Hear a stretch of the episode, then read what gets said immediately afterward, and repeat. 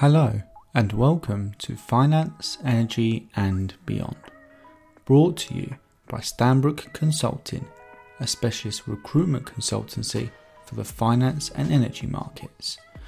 I'm your host, Jack Hopper, and in this episode, I'm joined by Gavin Stewart, former regulator for the FCA and ex Olympic rower.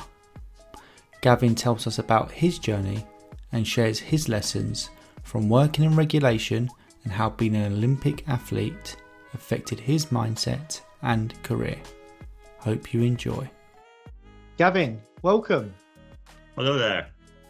Welcome. Really, really uh, pleased to have you on the podcast. I think for uh, for our listeners, let's just start with uh, who you are and and what you specialize in. Okay, um, so I guess there are two parts to this. There's a financial services part, and there's a there's a part about sport. Um, on the FS side, uh, I was a regulator for 27 years, uh, so working across um, Bank of England, FSA, Financial Conduct Authority, and then I spent uh, six and a half years as a consultant with Grant Thornton. Um, the second half of that, I was essentially commentating on regulation uh, and then I stopped working full time at the end of February, and I guess I'm freelance now, I suppose you'd call it. Um, so I still write about regulation, um, but also uh, trying to write some fiction. So I had a novel published back in 2018, another one hopefully coming out uh, next year. So that was daily, you know, the commentating was kind of daily blogs, podcasts, all that sort of stuff. Nice, um, thank you. And, and how long how long were you how long were you working in in that field? Um, what what in the um, sorry, in what field? In the in regulation. Oh, in regulation. Sorry, twenty seven years. Wow. Um, and in terms of the specialism, I, I, think that's that's quite a hard one. And if truth be told, I probably struggled a bit um, for a for a decent time trying to work out exactly what I wanted to do there and what I was good at. Um, uh, and for a while, I felt like I suppose, a bit of an outsider. So I'd done history at university rather than economics, or you know something more more obviously FS related. Um, but I guess I ended up specializing effectively in being a generalist in trying to join up and translate between different organizational silos and trying to make sense of the whole. Um, and then moving on to the sports bit, uh, I spent the first 15 years of my career, give or take, effectively trying to balance it with um, with international sport. So I rowed for Great Britain um, for a lot of that time. Uh, went to two Olympic Games in Seoul and Barcelona, um, and then did quite a lot of athlete representation. So I chaired the um, British Olympic Association Athletes Commission, um, and then I was on the board of UK Sport, and I chaired its uh, lottery awards panel for its first five years busy man. I think that's that's that's one thing i am going to find really interesting about our conversation is like you've had really senior roles. Uh, obviously, in your early days, you're just starting your career, but you were also starting your career in sport. Uh, how did that work? About trying to juggle, trying to juggle um, these two sort of uh, paths. Uh, with, with a lot of difficulty, if I'm honest. So I was, uh, you know, I I essentially got back from the Seoul Olympics in '88. Um, I was still a student um, and in quite a lot of debt. This was before the lottery. Um, and I ended up getting a job with the Bank of England. Um, and I was a supervisor there for 12 years. Um, and while I was rowing, I was, tra- I was training probably 11, 12 times a week. Um, wow. So four weekends, seven or eight during the week, before and after work, essentially. Um, so there was a lot of juggling and squeezing stuff in. Um, not a lot of rest. Um, but um, you know, if I look back on it, you know, it, it feels it feels quite mad. But at the time, it was it was, you know, it seemed quite natural, if you like. Uh, yeah. Uh, no, you're and passion, you just sort of right? get through it. You're passionate about it, so you really enjoyed doing it, I, I guess. And so you studied history, you say? Yep and then you your first role at Bank of England. So I'm really interested in knowing a bit more about this. What what is prudential supervision? So um, we used to talk about it in terms of essentially protecting depositors' um, money. Uh, and that was the primary um, sort of statutory sort of goal in the 87 Banking Act. Mm. Uh, and so it's essentially about the, you know, the financial, um, uh, the financial resilience of banks. So this is all banking supervision at the Bank of England. Um, and obviously also the kind of quality of management and systems and controls in terms of decision making. Mm. Um, and you'd look at the kind of, you know, the asset quality and the liquidity, um, and obviously the quality of the capital and so on. Um, and there was a lot of monitoring, a lot of kind of how does the business model work? Um, mm. Are your systems and controls um, uh, geared up for the sort of risk that you're taking? And you, you've done that on a on a global scale, right? That, this isn't just UK banks, right? Well, it, it's banks operating. For us, it was mainly banks operating in the UK, but a lot of those were um, were overseas banks, either as branches or as subsidiaries. Yeah. Um, so there was a reasonable. I did quite a lot of UK banks, and then some overseas banks from Asia, and Middle East, and Africa.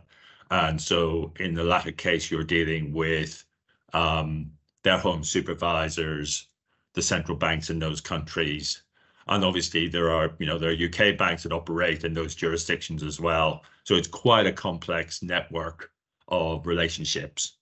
Yeah, I bet. And and, and so whilst you was at whilst she was at Bank of England, correct me if I've got my time time scales wrong here, but you the year before that you were at Seoul, and then yeah, and in '92 you was at was Barcelona. Barcelona. So you you were just a few years into your role at Bank of England when you were actually went to the Olympics in Barcelona, right? Yeah. Um, I'm I'm seeing. I'm not sure what it was like back then. Tell me, what was it like? Was it was it normal for um, Olympic athletes to then have full time roles? Uh, it was a real it was a real spread, to be honest. Um, so after Barcelona, I became athletes rep for British rowing and went on to the athletes commission. And the commission had just done the first ever survey of the British Olympic team. And one of the things that came out of that was really the range of different um, situations that people were in. So obviously there were a few people who effectively um, were you know financially independent or doing very well because of sport and then there was a whole range down of you know people getting support from family and friends people going into debt people being supported or not by their employers and one of the biggest things was that came out of it was the number of people who went into the games in significant debt and mm-hmm. without a job to go to afterwards um, and mm-hmm. so they were kind of you know going into the Olympic Village, and what they were actually worried about was not so much how they would compete, but what was going to happen to them when they get when they got home. Um, And you know, we produced, I think, quite a quite a kind of significant report off the back of that that we used to influence government and sports councils and so on. And I think, you know, set the set quite a lot of the agenda for the next kind of you know, the period really when the lottery came in and the UK Sports Institute and so on was set up. Um, so it, you know, it's quite it was quite a big deal for us at the yeah. time. Um, and obviously, you know, it came in the middle of that period where just after we only won one gold medal in Atlanta, the games after. And so there was quite a lot of political noise around what's actually happening in elite sport and why aren't we as good as we brackets, you know, inverted commas should be. And uh, for for the interest of the listeners, would you mind just explaining the lottery a little bit? Um, right. I'm sure some people probably don't even know what that is. Okay, so the national. Um, I'm a bit I'm a bit out of date, so apologies mm-hmm. if, if if some of this has changed. Um, but the national lottery came in. It was a John Major um, government um, initiative in the mid 90s.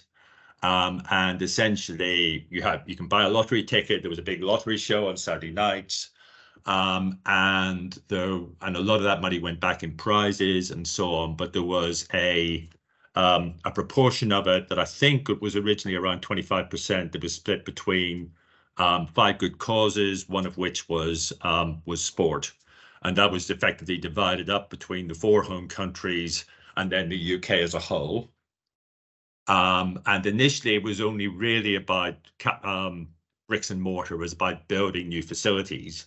But after the disappointment of Atlanta, when there was only one gold medal and we came 36th, I think it was, in the medal table, they said it could fund um, athletes and coaches and elite programs as well.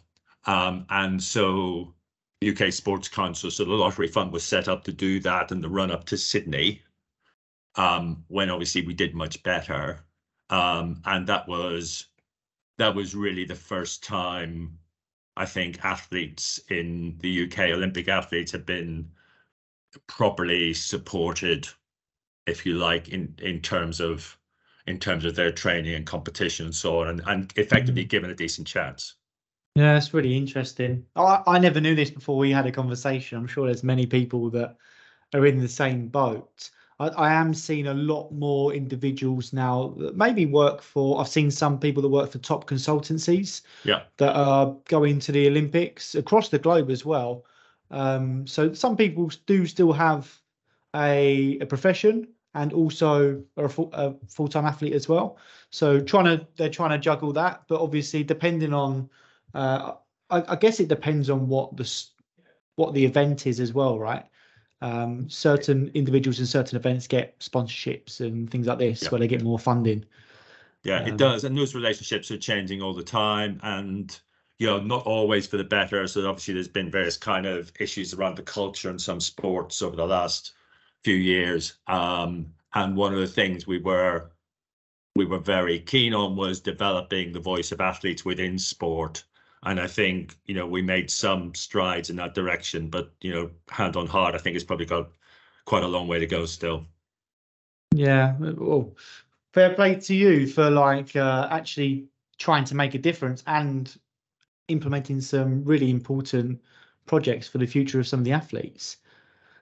And Gavin, I want to I want to rewind a little bit. Let's let's talk about your career. So you've you've worked at Bank of England FSA and FCA. For for the listeners, my understanding here is that the the FSA transferred uh, its title to the FCA. Is that correct? Not quite that simple. Explain. Um, explain. So, um, so the Financial Services Authority was formed um, just after the 97 election um, and there've been a series of scandals at the Bank of England. They've been the collapse of BCCI and Barings and so on. Um, but there've been others in other set in other parts of the industry. Um, brought together financial regulation under one body, whereas previously it had been, I think, 10 or 11 predecessor organizations. Um, so th- that was quite a big event. Um, uh, but then obviously you know, 10 years later, you had the great financial crisis, you had Northern Rock, um, and you know all the things that happened globally and and and also in the UK, um, and the you know the FSA was clearly at fault, had missed some stuff. There were lots of other things involved, um, possibly for another time, mm-hmm. uh, and the then the incoming coalition government. So George Osborne as chancellor said, right, we're going to break up the FSA, failed organization. We're going to split it in two. We're going to give prudential regulation of banks and insurers um, and big investment banks to back to the Bank of England in the Prudential Regulation Authority, and then the Financial Conduct Authority, a new body um, built out of the FSA, will look after the prudential regulation of everything else and also conduct regulation for the whole industry, so including the banks and insurers um, who were who were being prudentially regulated by by the Bank of England. Um, so that's what's called a Twin Peaks um, approach to um, regulation, uh, and we spent, I suppose, essentially three years trying to make that a reality. Wow that is a massive, massive project, right? what did you yeah, learn from that time? It was quite um, quite all consuming, I think. Any lessons from it, Gavin? Um, it's hard to say, really. I mean, I, I think, I, I, I mean, we might come back to this, but but I think in terms of how we how we approached it internally, um, it worked pretty well in terms of the separation, and a lot could have gone wrong. Um, in terms of what's happened since, I think it's hard to tell because the the system hasn't been tested to the same anything like the same degree that the previous one was by the financial crisis. Um, mm. uh, so, well, you know, there's obviously been some conduct issues over the last 10 years around, you know, pensions and London Capital and Finance. Um, and then, you know, there's obviously some issues around how the Bank of England should deal with the resolution of, you know, say Silicon Valley Bank um, in the UK and so on, and how well did that really work? Uh, so it feels it still feels like it's too soon to tell, and I'm quite wary of kind of the sort of declaring success type approach to these things because I, you know, my my instinct is that it always comes around at some point. None of these systems are perfect. Yeah. And you and you sort of propelled your experience and then you ended up working at Grant Thornton. What was you what was you doing? Was you doing consulting consulting yeah, for other so firm, did, firms or I, I, yeah, so I left in I left the FCA in 2016 um, and moved across. And if I'm honest, I bounced around a bit for about three years trying to find um, the right role. Uh, I did quite a lot of work on the rollout of the senior manager regime um, by the FCA, you know, to kind of um, uh, insurance brokers and so on. Uh, and then when the pandemic started, I began, I was asked essentially to start writing stuff and talking about regulation more generally.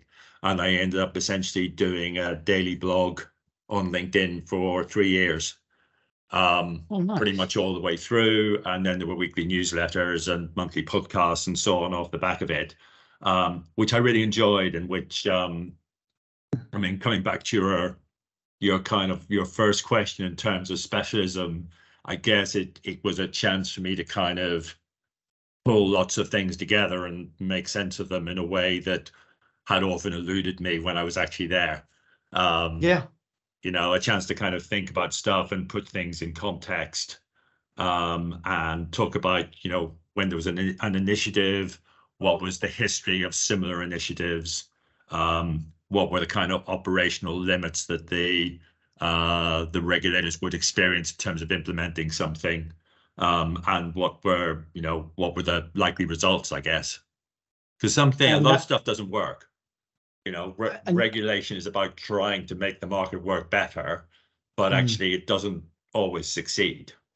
Um, not through lack of effort or whatever, but actually, you know, there's lots of there's so many factors involved yeah. in a lot of it that you know, it's um, and it's difficult to to understand sometimes what success really looks like. So I spent quite a lot of my career trying in the trenches, I guess, trying to evaluate that um, and work out ways of how do you how do you measure when you've actually done a good job or not, and when's the right time to do it. Um, mm-hmm. People want to see that uh, that success, right? They want to they want to see the result. It's sometimes really difficult to put your finger on it. Um, did you get a resolution? Um, short answer, no. Uh, there was, and and I think that's all kind of I mean, I think that's still a problem. Um, I think the closer we got to it, and this may be a comment on on how we managed to approach it, but the closer we got to it, the more time it needed to understand what was actually going on. Um, but the, I suppose the executive committees and the board had only a limited appetite to look at the material. And so the whole hmm. thing is is always in balance between, well, you're trying to tell a really complex story, but actually everyone's got limited bandwidth. So how do you actually square that circle? Um, at times we I felt like we got quite close, but I don't think we ever quite got there. Interesting. It, people are time poor, right? That's there's so much things going on. It's sometimes difficult, but uh, something yes, really and I think the other thing probably is that um, the success or failure of regulation is also partly a function of what's happening in the wider economy. So it it it clearly doesn't happen, and you know it doesn't take place in a vacuum. Uh, and there was a temptation when the economy was going well to assume that regulation was working well. Mm-hmm. And likewise, if the economy is going badly, there's an assumption, you know, things start to go wrong in the regulated world. And you automatically, you know, there's an automatic assumption that actually regulation's to blame. And regulation is probably a smaller part of both those, you know, both you know it's it's less successful and more successful than those versions of the truth would um would yeah i suppose once once that test comes comes along that's the only time you're going to find out right yeah yeah and so some of it's resilience and then you're trying to work out well how how much of a buffer do you need mm.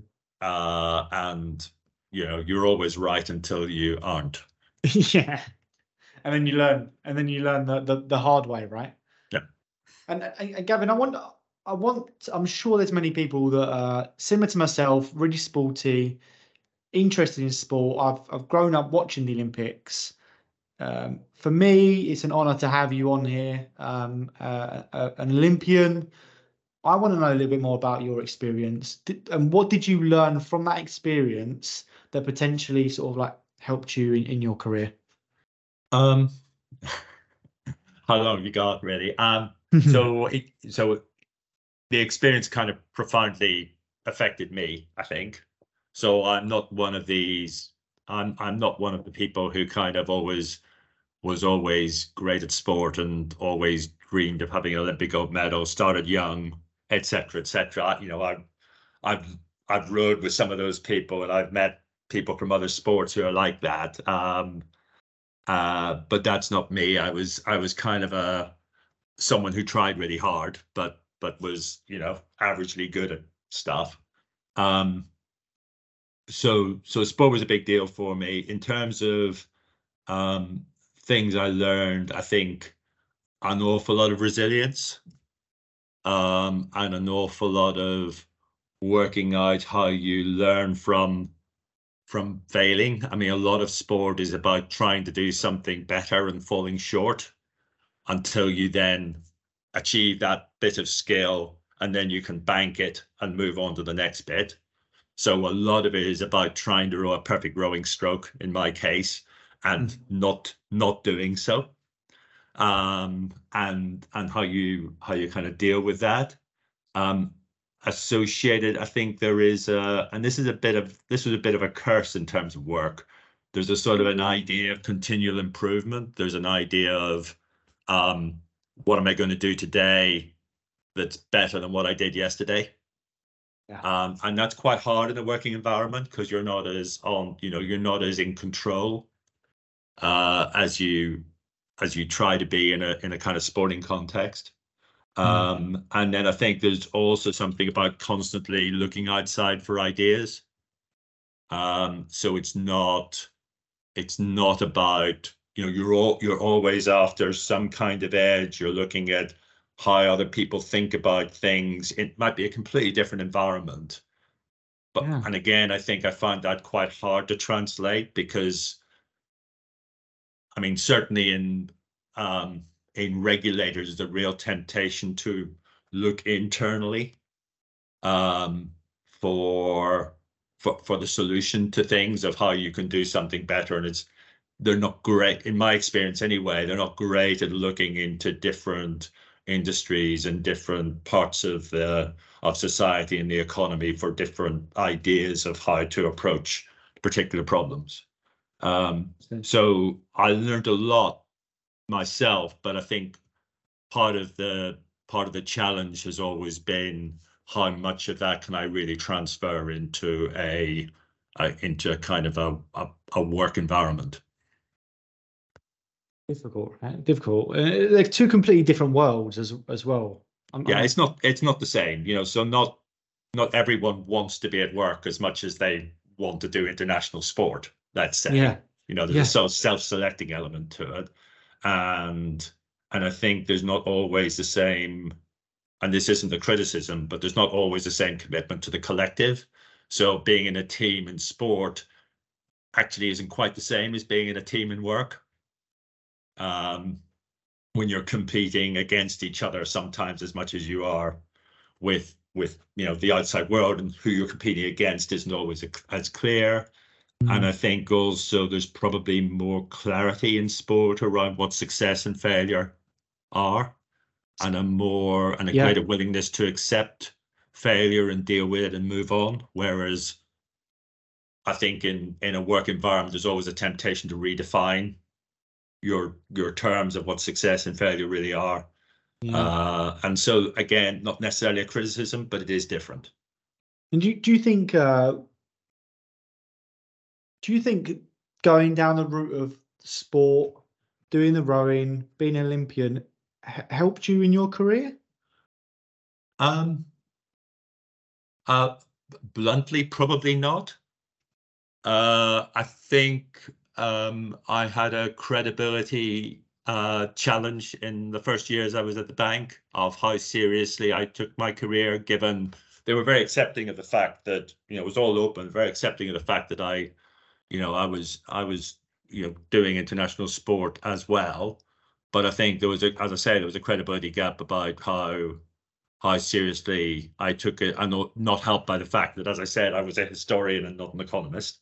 Mm. Um, and then and then later on, I think I've well, I think I've always really struggled to translate some of what we've just been talking about into a work environment that's very different. So my instinct was to try and bring as much of it as I could into Yeah. um it, into a working environment.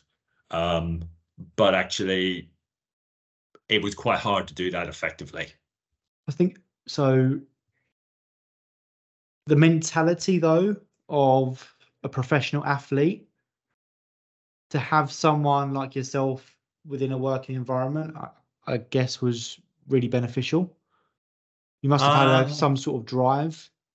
Yeah, well, I mean, you'd have to ask others about that. I think, um, I, I, as I say, I, I think for me, not not all of the same things work. So, Mm.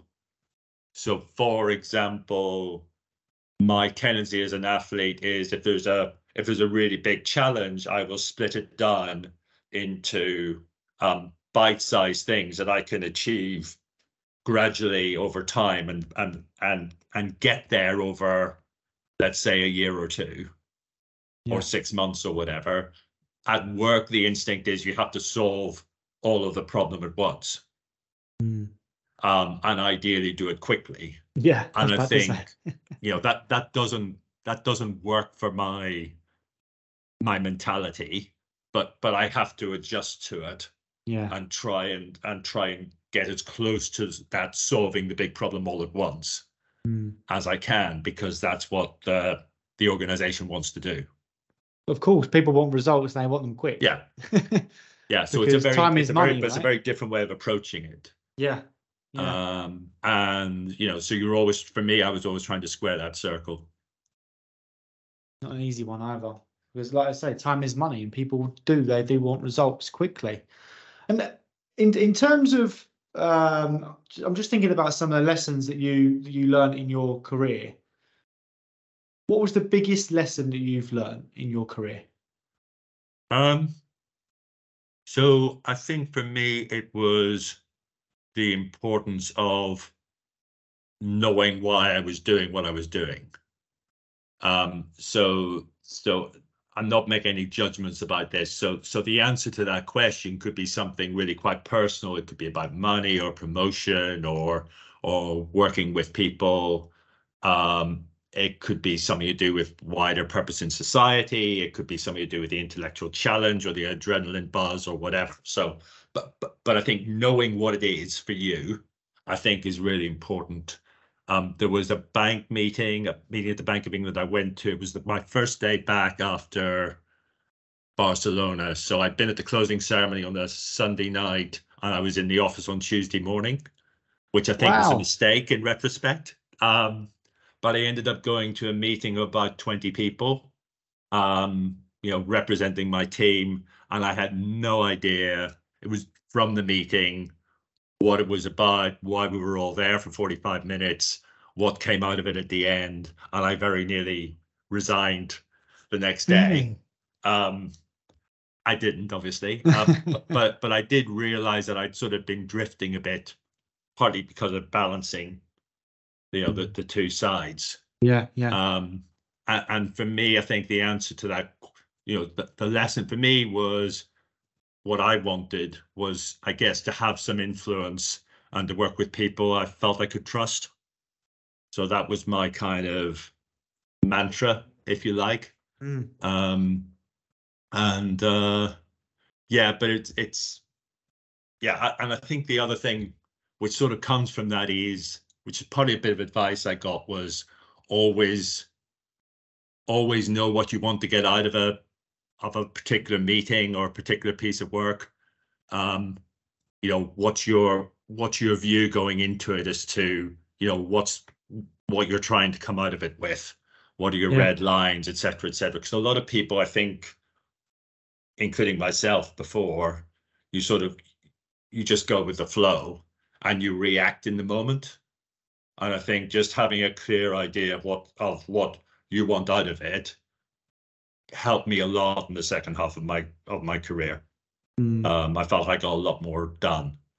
Yeah, I, I can I can certainly agree with you in, in terms of I think when COVID happened, I had a similar thing, even with meetings, because I used to work for a corporate bank and you used to have meetings for meeting's sake. And sometimes you just end up going through your whole day and you feel like, I haven't achieved anything because I've just been sitting in meetings the whole day. I think when COVID came along, it was a real opportunity just to be like, you need to start saying no and, and, and really ask why. Why are we doing this? what we what's the outcomes that we're looking to to get from it have for me i started doing clear agendas on meetings so i really knew what my time is going to be used on um, otherwise as you say you can just go with the flow and before you know it a week's gone a month's gone and you haven't really achieved loads yeah i think it's just a bit of self-knowledge and you can easily sort of mm. switch off some of that um, in the midst of all the kind of you know in, in midst of all the kind of corporate culture that you're being that, that's being pushed onto you mm. um, and actually you know as, as i say I'm, I'm a big believer in working working in proper teams where you know the people you're working with really matter for you but but actually if you don't know why you're there then i think that's always going to be you know that's always you know going to be a detractor from mm. from you know what you're able to do yeah. And Gavin, I want, I want to ask you, what's the one thing that you're most proud of from your career? Um, I think it probably is that. Um, I mean, we've talked about the athlete voice stuff and the reports in the 1990s, and I, and I think they're really important to me. But in, in career terms, I think it probably is that 2010 13 period when the FSA was splitting up and and we managed really not to drop anything in the dissolution of the FSA and the creation of the PRA and the Financial Conduct Authority. And there was a lot of temptation and pressure really to focus on the kind of the brave new world of the new system and and the kind of downgrade, if you like, the difficult process of getting there. Uh, and I think we we managed to resist that. Um, and as I said, there was a lot that could have gone wrong externally or internally. Um, there was still, you know, quite a lot of the crisis was still happening in terms of the sort of sovereign wealth end of it. Um, but thankfully, I mean, I think both new both of the new organizations got a decent start. Yeah. Um, it's one of those things about regulation where actually the avoidance of stuff going wrong is kind of what it's all about. So I think that's probably that's probably what I'd say. a really good answer. I mean, there's not many people that can say that they were involved in such a big project. And like it was very much so. a, you know, it was very much a, a, a we. You know, there was a there was a whole oh. kind of there was obviously there was a program team. Yeah. Um, there was a lot of liaison across that with the people in the respective organizations. You know, the FSA, but also going across to the bank, and you know, having different ideas and just somehow bringing it together. Um, and then obviously, and then you know, people can do what they want with the new organizations. But as I say, I think they mm. both got a decent start. Yeah, and to bring those people together and collaborate to try and achieve the uh, the same goals, it's not always easy though, right? Did you did yeah, you have any difficulties the with the collaboration? You know, there's a lot of there's a lot of disagreement about, you know, what, how to you know what should take priority and why and what the cultures of the new organizations should start off being like. Um, you know, some of which we've seen the, you know, we've seen the subsequent decade uh, play out. But um, yeah, but but I say for that for that period, we managed to be close enough together, um, not to drop anything. Yeah, and look at it now. And, and and Gavin, we've got we've got a bit of a closing tradition on this podcast. So I'd ask you, can, can you name someone within your network who's really inspired you and tell us why? So I, I, I will do, um, but but I would say there are an awful lot of unsung heroes in the world I worked in. Um, and you know people who've who've really you know given given their careers to getting specific parts of the system as good as they can be and being as expert in that as they can be. Um, but you asked for one person so um, I, will hate this. Um, but there's uh, someone I worked with and for called Lyndon Nelson um, who uh, was ended up as uh, deputy CEO of the Prudential Regulation Authority, um, but had been at the Bank of England and the FSA all the way through. Um, now does a lot of work for the IMF and so on. Um, and I learned a huge amount, as I say, working with and for him. Um, and I think he has been fundamental to a lot of the good things that have happened in UK regulation over the last 30 years or so. Brilliant. And and and would you like an opportunity to give any of those unsung heroes uh, a shout out? Um, anyone in particular?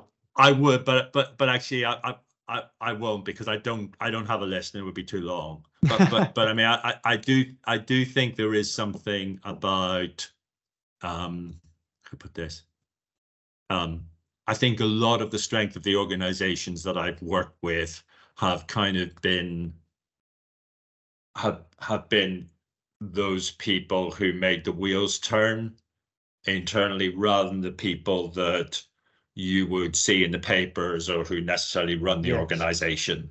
Um, a lot of their a lot of the strength that those organizations have, they're clearly not perfect, um, is is actually in the kind of in the core of of um, of, of the kind of um, uh, the body of people who who who make stuff work and work their damnedest to stop stuff going wrong. Mm. Gavin, I can I can really see why rowing was your was your sport. Definitely a team player. well, yeah, I mean, uh, uh, rowing is very much that, and you know, from you know whether it's kind of you know, I know in my time, Steve Redgrave or Johnny and Greg Searle or whoever, Martin Cross, you know, they were all the all the same. Um, you know, it's always, you know, whatever um whatever makes the boat go fast.